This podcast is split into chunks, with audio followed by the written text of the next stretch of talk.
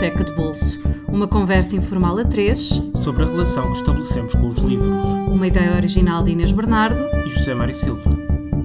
Bem-vindos a mais um episódio de Biblioteca de Bolso. Esta semana temos connosco Pedro Mexia. Licenciado em Direito, tornou-se conhecido como crítico literário, poeta e cronista. Já passou pelo Diário de Notícias e pelo Público, mas neste momento escreve semanalmente no Expresso. Cinéfilo de longa data, foi subdiretor e diretor interino da Cinemateca Portuguesa. Tem uma rúbrica sobre cinema na Antena 3 e é coautor do PBX, um programa da Rádio Radar, que é também um podcast do Expresso. Passa a concorrência. Fazendo a parte do Governo de Sombra, que podem ouvir na TSF e ver e ouvir na TVI 24. Publicou oito livros de poesia, seis de crónica e quatro volumes de diários, extraídos dos seus vários blogs.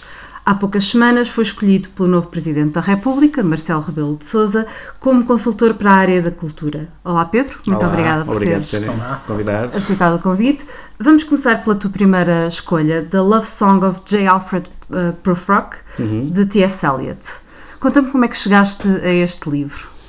Eu, quando, quando, quando descobri o livro numa livraria que já não existe na, na Avenida da, da Liberdade, eh, não sabia bem o que era. Sabia vagamente que era o Eliot. Eu tinha, teria 20 anos ou, ou perto disso.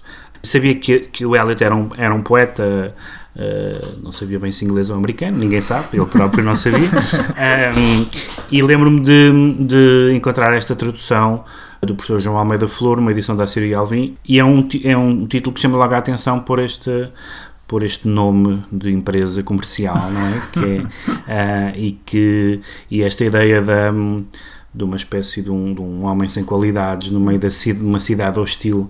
E sobretudo o que me interessou no poema e é ainda o que me interessa no poema é uma e no Eliot em geral é uma capacidade de juntar eh, uma grande musicalidade e, uma, e, um, e um tecido verbal que vai buscar desde a coloquialidade às citações mais eruditas, com uma espécie de visão, uma grande visão sobre a nossa civilização ah, ah, e uma visão que é, no caso dele, neste poema muito notoriamente, depois noutros, quando ele se converte ao cristianismo, menos notoriamente talvez, uma visão que é, que é distópica e que é ah, bastante negra. E portanto este J. Alfred Prufrock é uma espécie de, de, de, de marionete que vai atravessando aqui esta terrível cidade contemporânea onde tudo, incluindo as relações pessoais e, a, e os valores e a guerra, etc., tudo, tu- tudo é opressor, opressivo, tudo é vazio. Ele tem um famoso poema chamado The Hollow Man,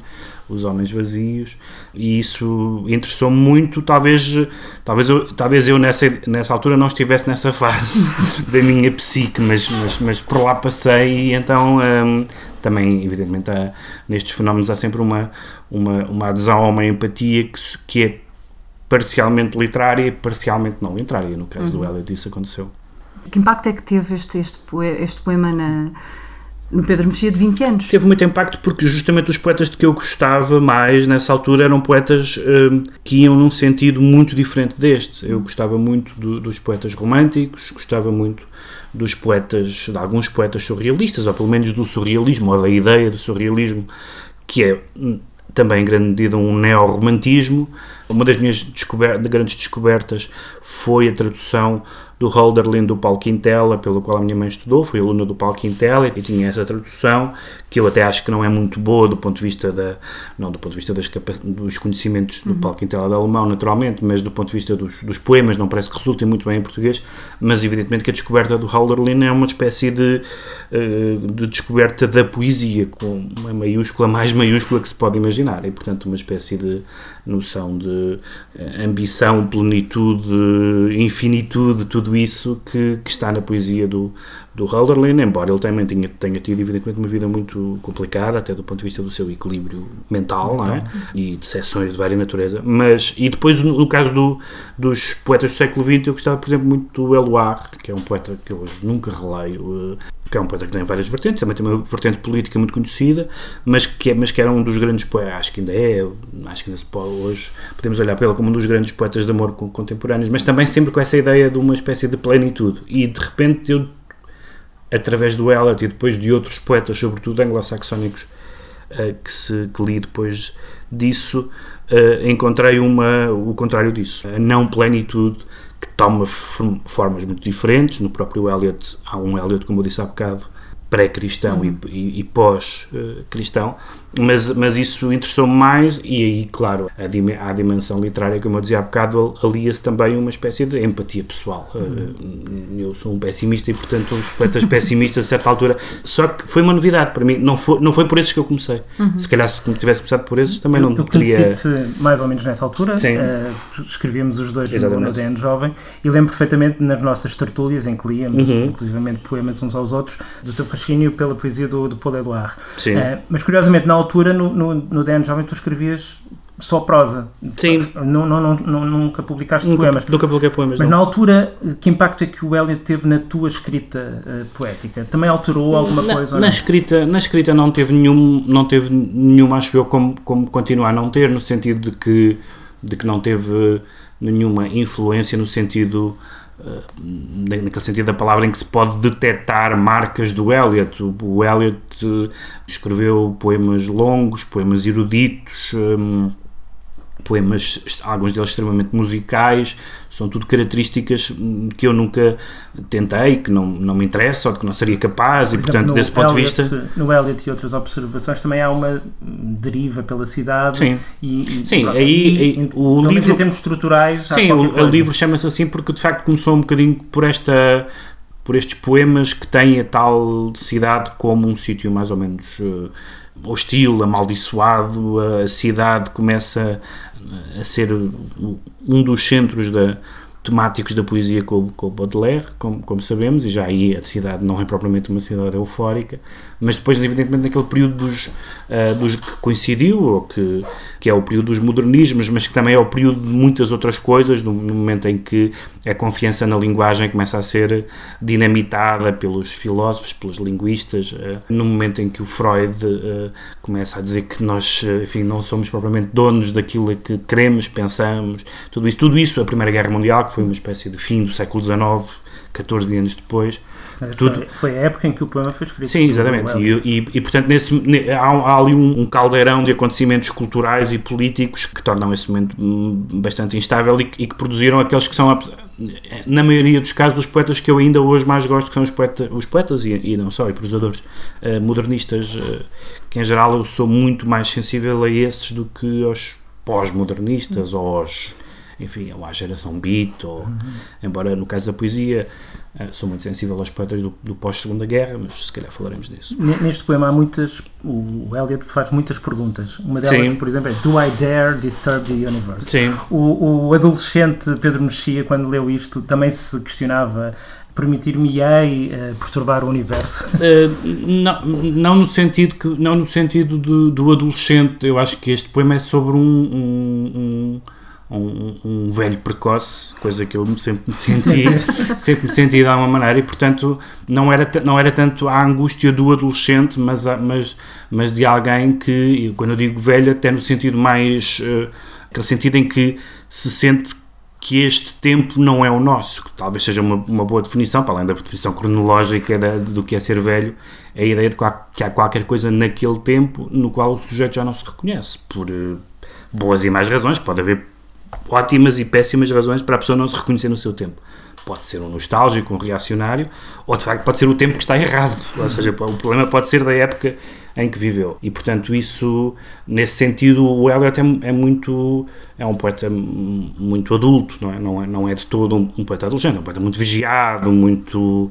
Uh, que tudo, tudo aquilo passa tudo aquilo passa pela não, não é um poema não é um poeta de, de, de inspirações súbitas e de escrita automática tudo aquilo é pensado e, e mas também e, tem rasgos tem imagens tem justamente, justamente. medir a vida com colheres de café. Exatamente sim exatamente. É, é, ou, aquele, ou aqueles dois versos do In the Room the Ladies Come and Go, Talking of Michelangelo, of Michelangelo que, é que é uma rima extraordinária. Que, não, é? que não dá para traduzir. É uma, há, vários, há, vários, momentos do Eliot em que de facto essa musicalidade torna o poema dificilmente traduzível. E depois também há o facto de, à volta do Eliot e à volta do, do Wasteland, sobretudo, com aquela história de publicação muito curiosa, que é basicamente o um manuscrito que foi selvaticamente retalhado pelo, retalhado pelo Ezra Pound, que aliás também foi quem diligenciou para que o Love Song of J. Alfred Prufrock fosse uh, publicado pela primeira revista, vez numa revista, na revista Poetry de Chicago. E portanto essa essa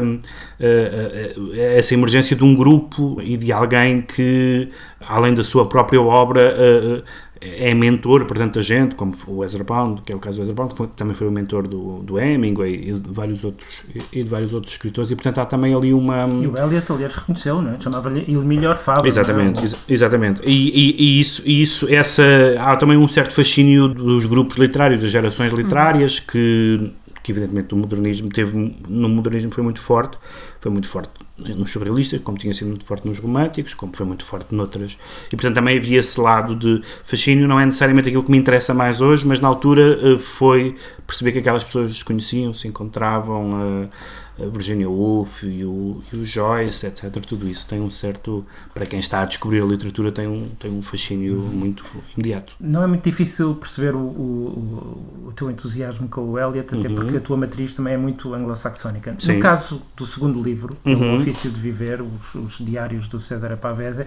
falamos de um homem que é bastante, quer dizer, se calhar depois até tem algumas afinidades em alguns aspectos, mas que é muito diferente de ti. A começar por, é, é de, outro, de outro enquadramento político, etc. Sim. Uh, mas, no entanto, é uma figura, para além de um grande escritor, e tu sempre uh, separaste muito bem as águas, quer dizer, a qualidade de um escritor uhum. uh, está acima de tudo tua atenção e a tua atração pelos diários do, do Pavese nasce de. Tu próprio também escreves, Sim. escreveste muito em blogs, Sim. num registro que, em alguns casos, até é parecido com o dele, uhum. de, um, de, um, grande auto, autocrítica uhum. e, e, de autoanálise. Uhum. O que é que. Mas conheceste o Pavese e a escrita dos diários deles, dele antes do, dos blogs? Ou... Sim, conheci. Um evidentemente eu também gosto muito do Pavese ficcionista, do Pavese romancista e contista. Um, e do poeta? Uh, do poeta um menos. pouco menos, do poeta um pouco menos, porque um, conseguiu ir buscar o que tem de melhor a, a, aquela desenvoltura da ficção uh, uh, americana dos anos 30, etc., mas depois com, com, com, com um travo poético e com uma melancolia que são muito italianos e a relação dele com a paisagem, com a juventude, etc. Mas o caso do diário, o caso do, do ofício de viver, interessou-me uh, por duas razões. Essencialmente, a primeira foi porque eu gosto muito de diários, portanto, interessou-me na mesma medida em que me interessou uh, enfim, o diário do Kafka, que tinha sido o diário mais importante e talvez tenha sido até hoje o diário mais importante uh, que eu li, ou o diário da Catherine Mansfield, que eu gosto particularmente, até, até talvez mais do que do da uh, Virginia Woolf. E eu gosto muito da escrita diarística porque uh, é um género, evidentemente, um pouco menosprezado, porque no fundo é uma espécie de. De certa forma, nós só lemos, ou quase só lemos diários de autores que se tornaram conhecidos por outros géneros. Há muito poucos casos de, de, de puros diaristas que não fizeram mais nada. E, portanto, geralmente as pessoas leem diários porque Querem quase compreender por, melhor aquela Exatamente, pessoa, no, no, no, pior dos casos por voyeurismo, não é? Uhum. Uh, uh, ou, ou, por completismo ou por outra razão qualquer, mas em geral uh, muitos desses escritores, o caso do Kafka e da Virginia Woolf e da Catherine Mansfield são paradigmáticos, não é por isso que eles se tornaram conhecidos. O Kafka, enfim, o diário acho que tem uma, um peso talvez até maior na, na obra dele do que, do que nos outros casos. Mas muitas vezes são obras, são obras uh, póstumas, são, são cadernos encontrados depois dos autores morrerem. Alguns não foram pensados para serem publicados. Alguns não foram pensados para serem publicados. Enfim, no caso do Kafka há todo ali um, um jogo, um, uns mind games sobre essa, esses, os famosos testamentos extraídos do Max Brod, não? É? isto é a ideia de, é como lhe chama o Condera, eh, isto é a ideia de que, de que ele mandou queimar uh, o, que, o seu espólio ao seu melhor amigo, sabendo que dificilmente ele o faria, portanto é, uma, é aquilo que em direito se chama um pedido não sério. Tratou ele próprio disso, não é? O, pa, o, pa, o que, que, que, se suicidou hum, novo, com 42 anos, salvo erro. Menos 41, uh, quase 42. Sim. Mais deixou, nós, é? exatamente, exatamente. deixou, deixou pronto este, pôs a data do começo e do fim deixou em cima da secretária no hotel então sabia que ia ser publicado. Sim, sabia que ia ser publicado e foi, uh, abusa-se muito daquela expressão do testamento, mas, mas foi de certa forma isso. E o que, o que eu gosto no, no caso do, do ofício de viver, gosto de duas coisas. Gosto, por um lado, do intimismo. Alguns, alguns destes diários, evidentemente, que os diários é mais fácil ser intimista num diário póstumo, porque enfim, já não causa melindre, mas também gosto do, da maneira como isso é, uh, como também nunca deixa de ser um diário literário, e um diário de, de alguém que é editor, tradutor, ensaísta, a maneira, sobretudo, muito ligado à questão da, da, literatura, da literatura americana, desde, desde a Moby Dick ao, uh, enfim, ao Faulkner e aos escritores americanos dessa época, alguns dos quais ele traduziu ou editou. Um, no, e, depois também a, a, a questão política, um, que é uma que é uma um, é estranho porque é um, é um caso em que tudo nele parece apontar para uma configuração mental o mais distante possível das ideias políticas que ele professou, ou seja, nós lemos o Pavese e é um homem tristonho, individualista, um bocado fechado, é. pessimista, fechado ao mundo, e portanto o facto de ele ter sido comunista que supõe, pelo menos do Mas papel. Ele só aderiu ao partido depois da guerra. Sim, ele foi, ele foi, enfim, antifascista, esteve preso, esteve numa uma espécie de termo de identidade e residência, era uma figura chamada Confino, porque, porque descobriram uns papéis, umas cartas que ele tinha guardado e evidentemente toda aquela, todos os amigos dele da, da de Turim eram pessoas ligadas ao, ao, ao, antifascismo, à Itália, mas, mas essa, esse empenhamento político foi uhum. bastante notório. Tem esse lado paradoxal, não é, não, não é como é noutros escritores uma coisa que decorra naturalmente da personalidade dele, mas foi um eufórico não, mas exatamente é? parece parece contrariar, parece parece que e, enfim, há muitas teorias sobre isso, não me parece muito interessante, nunca me parece muito interessante dizer que uma pessoa não é aquilo que ela diz uh, que é, isto é, não me parece muito interessante dizer a alguém que, que, diz que é comunista, não, você não é nada comunista. Mas de facto há uma ideia, há alguns biógrafos que falam muito nisso, da ideia de uma espécie de horizonte coletivo de superação de uma espécie de bloqueio individual. Isso interessava-me. E interessava-me, no o caso. O próprio bloqueio individual. Interessava-me o bloqueio individual porque ela era muito. muito. leva de facto o intimismo ao, a, a, a, a uns momentos quase uh, uh, insuportáveis, intoleráveis, nomeadamente a característica menos atraente na, na, no, no, livro, que é uma misoginia muito, muito pronunciada. Esse lado não é muito interessante.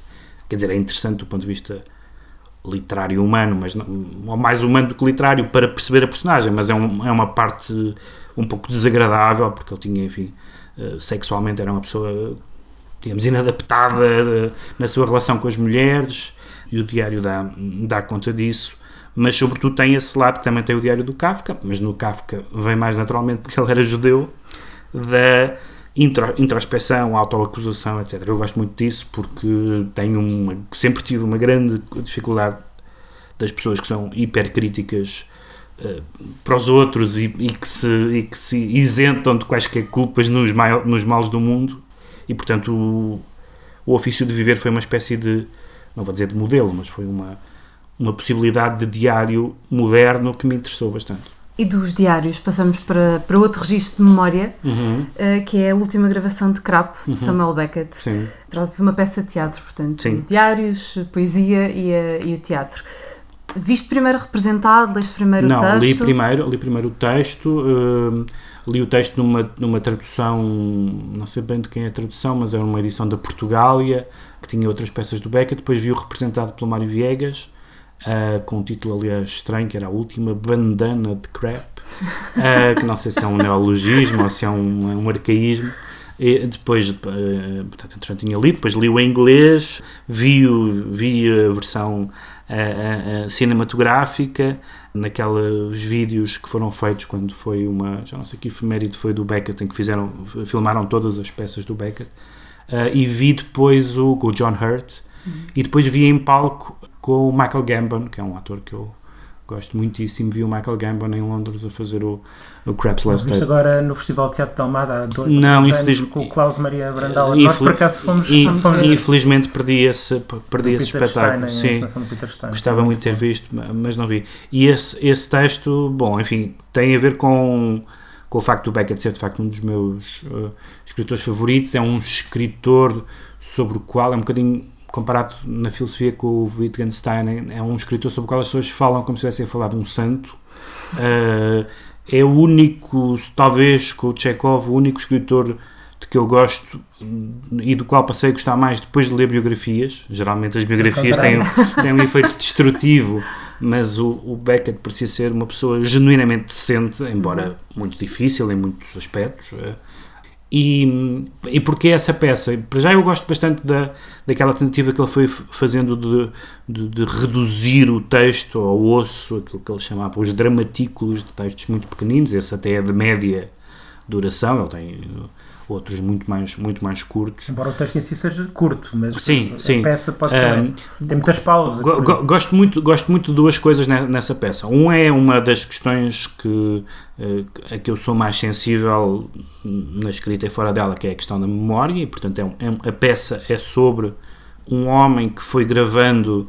Uh, naquele modelo antigo das bobines, no seu aniversário fazer uma espécie de diário, um balanço da vida e portanto é ele em velho a ouvir-se e nós em, e, e em palco ouve-se literalmente a voz dele, portanto o ator está em palco a ouvir a sua voz gravada, tal como nós, e portanto gosto muito desse esquema, gosto muito da, da maneira como, como de facto uh, as peças do Beckett são construídas uh, exatamente com o mesmo rigor com que se escreve um bom poema, do ponto de vista da quase quase da contagem de sílabas, por assim dizer, e do, dos efeitos de som.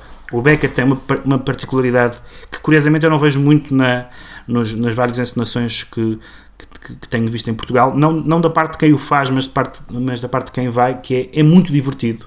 Uhum. Eu já vi peças de Beck em que ninguém se riu. Por exemplo, já vi uma, uma versão mesmo esta, quando ele come a banana, por exemplo. Exatamente, exatamente. Uh, e a maneira como ele, no inglês, está sempre de vez em quando encontra uma palavra engraçada e vai ver ao dicionário uma palavra sim, spool a certa altura. Que é, é spool, vai, uh, e há um lado infantil e até escatológico que vem do. Vem por influência. Que vem, não é? que vem da própria nome, da, do crap, não é? E, mas que também no caso do Beckett vem por influência do Joyce, não é? Que era muito dado a humor de, de, de, aluno, de aluno dos jesuítas, não é? E do, num colégio interno, mas o. Mas o, uh, essa, essa, peça tem, tem a vantagem, de, para mim, sobre outras, de, de ser uma peça justamente com essa temática que me interessa muito e de ter encontrado a forma, uh, para mim, perfeita, que é uh, contrapor memórias. Não, só, não, é só a, não é só a ideia da memória, mas é um homem que contrapõe memórias ao longo dos anos e, e que se ouve dizer que, que idiota que eu era e é um efeito muito curioso, porque ele tem 69 anos, Sim. no momento em que está a ouvir. Mais está uma. mais uma mais pequena. Uma, mais uma.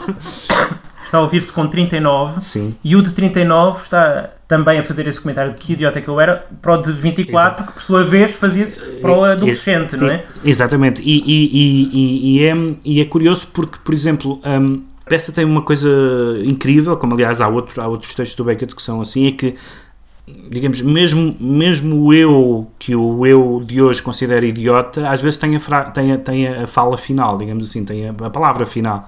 Isto é, uh, quando ele diz uh, com o fogo que eu tenho dentro, etc. Uh, uma espécie de, de, de tentativa de, de, achar que o melhor está por vir e o Beckett tanto, tanto ridiculariza isso como as nossas autoilusões de que agora as, as, coisas agora vão ser melhores como em alguns momentos aquela voz é uma voz genuína e nós podemos, talvez do, dependendo do momento em que vemos a peça ou a lemos, podemos acreditar ou não na, na, naqueles momentos. Há, há, há, eh, há, uma, há uma outra peça que se chama O Improviso do Ohio, que é uma leitura de um texto, uh, e há um homem que vai batendo, uh, à medida que o texto é lendo, vai batendo com a mão na mesa, pedindo que, que o parágrafo anterior seja lido outra vez, ou que a frase anterior para ele tentar perceber o que é que quer dizer, exatamente o que é que se passa naquela história. E aqui também é isso, a história vai sendo contada, nós vamos enca encaixando as peças, não sabemos em qual, se é o de 39, se é o de 69, que é o lúcido.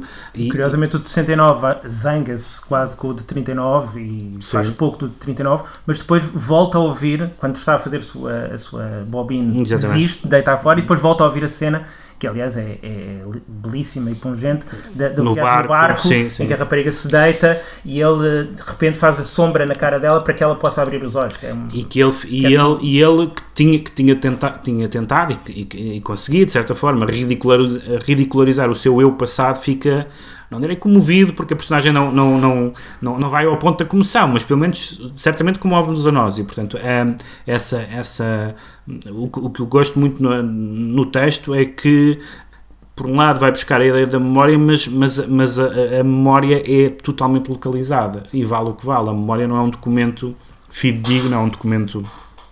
A memória, neste sentido, de uma gravação, ou de um diário, ou de uma carta, ou, é um momento localizado que mais tarde pode ser revisitado e uh, pode comover-nos, pode, pode nos parecer ridículo, mas muitas vezes pode ter a verdade que depois mais tarde negamos. E isso é uma coisa que acontece muitas vezes na, nos exercícios de memória. Nós às vezes construímos toda uma história uhum. rasurando uma coisa que foi verdade no momento. E tu que também uh, acabas por registar uh, num tom mais diarístico nos blogs, também fazes esse, esse, exercício de vez em quando de voltar atrás uh, para, para te leres voltar atrás para me ler só quando estou a, a, editar um texto ou se alguém me fala de qualquer coisa que eu escrevi e eu vou verificar, não, não vou à estante assim por alta recriação de uma coisa que tenha escrito, isso, isso nunca acontece, mas, mas evidentemente no caso tanto da poesia como da prosa eh, de vez em quando tenho que reler para escolher ou para, ou para fazer uma antologia ou para mais raramente para algum texto que seja traduzido, no caso da poesia.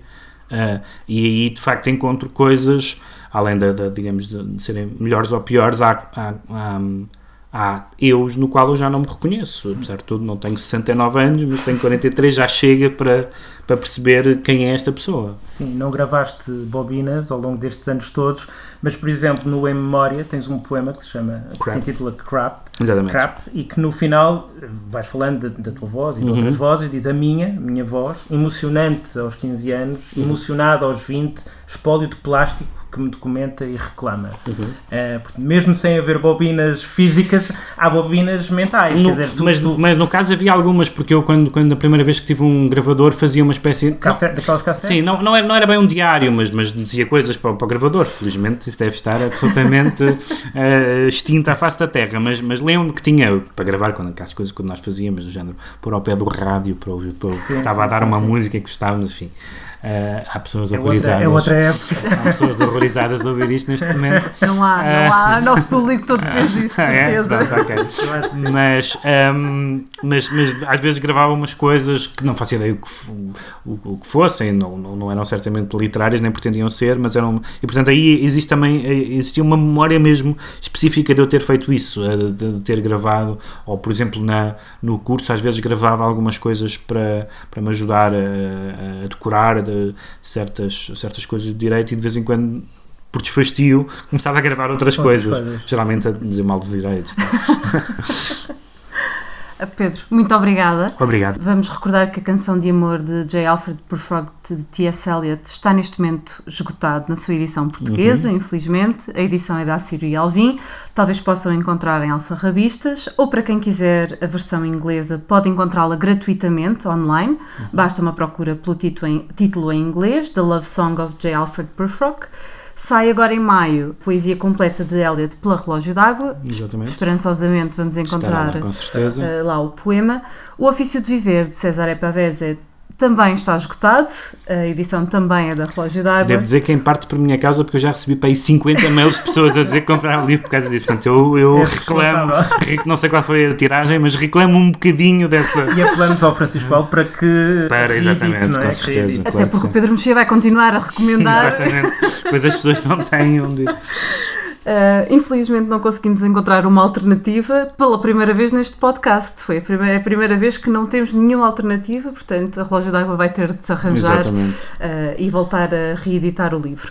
A última gravação de Crap foi traduzida para o português por Hugo Pinto Santos, não está disponível em nenhuma edição uh, para compra, mas em português podem encontrá-la gratuitamente no blog Enfermaria 6 em enfermaria6.squarespace.com.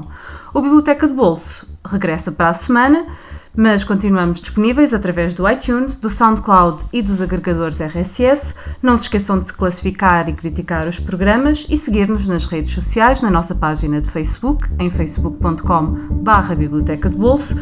E até à próxima semana com um novo convidado. Até para a semana.